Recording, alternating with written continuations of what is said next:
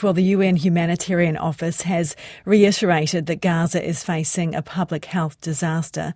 The health ministry in Gaza has said its supply of vaccines for children has run out. It's called on international organisations to deliver more vaccines urgently. 85% of the population of Gaza has been displaced by the war with Israel. People are living in overcrowded, unsanitary shelters. Heavy rain overnight in the region has caused further anguish for Palestinians in Gaza as the shelters balloon to overcapacity. Many are in makeshift shelters or sleeping rough. Nebal Farsakh of the Palestinian Red Crescent spoke to the BBC. People are lacking food, water, electricity, and medicine, as well as fuel.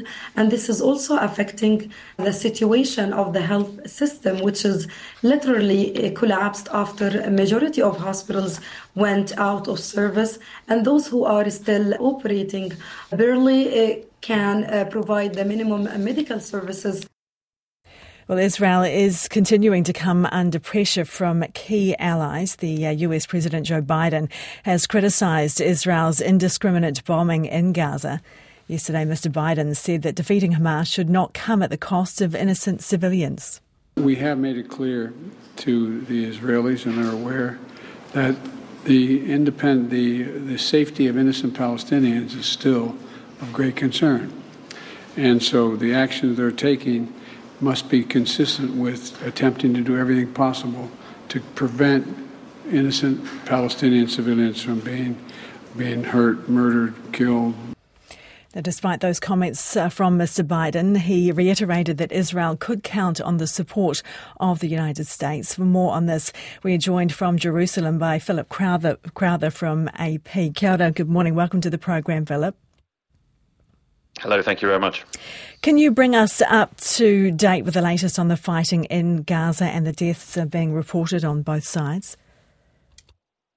Yes, on both sides, particularly today, with a deadly ambush in a dense urban neighborhood in northern Gaza on Israeli troops. This was in a part of the Gaza Strip that the defense minister, Yoav Gallant, uh, had described as having only pockets of resistance. But this does seem to indicate that there is still some significant resistance from Hamas. The Israeli military says that uh, troops lost contact with four soldiers, then staged a rescue operation, but that they were ambushed with gunfire and explosives. This led to the deaths of nine Israeli soldiers, 10 altogether in one day. That's one of the deadliest days for the Israeli army uh, since uh, its military operation in Gaza uh, began.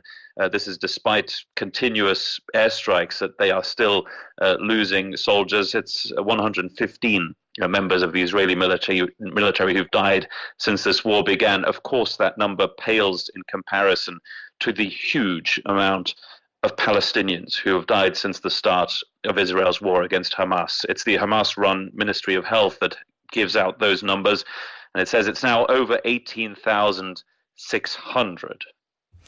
And what about what are the authorities in Gaza saying about the humanitarian situation there? Well, it's very serious and it's very dramatic. Uh, you mentioned uh, the rain earlier. Uh, that has made an almost indescribable situation even worse. Uh, very heavy rains, particularly in southern Gaza, led to floods in some of the tent camps that have been set up in that part of the Gaza Strip. Um, just to explain the geography of the Gaza Strip, essentially, uh, people have been told by the Israelis to go as far south as possible. They were told to uh, evacuate the north, then to evacuate the central part of the Gaza Strip, and now move to the furthest part south near the border town of Rafah on the border with Egypt. And with a huge amount of uh, Palestinians amassing there now, you also have to take into account that Egypt is only accepting a very small amount of refugees per day. In other words, there are a lot of people in a very, very small space inside of what was already a very small and densely populated Gaza Strip. And has there been any reaction uh, from Israel in the sort of change of tone and language? Uh, including from President Biden with his comments there and the UN General Assembly vote as well, uh, back on the agenda?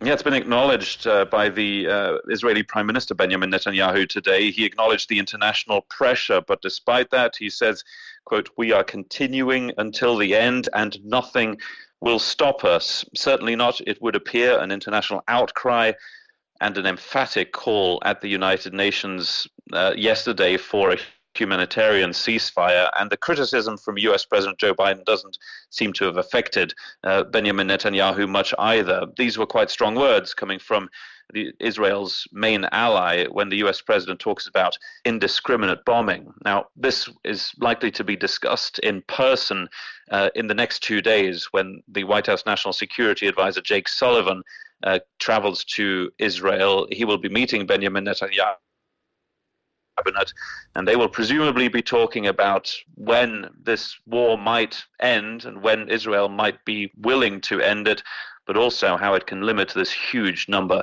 of civilian casualties. Thank you very much for your time this morning. That was Philip Crowther, our correspondent from AP there.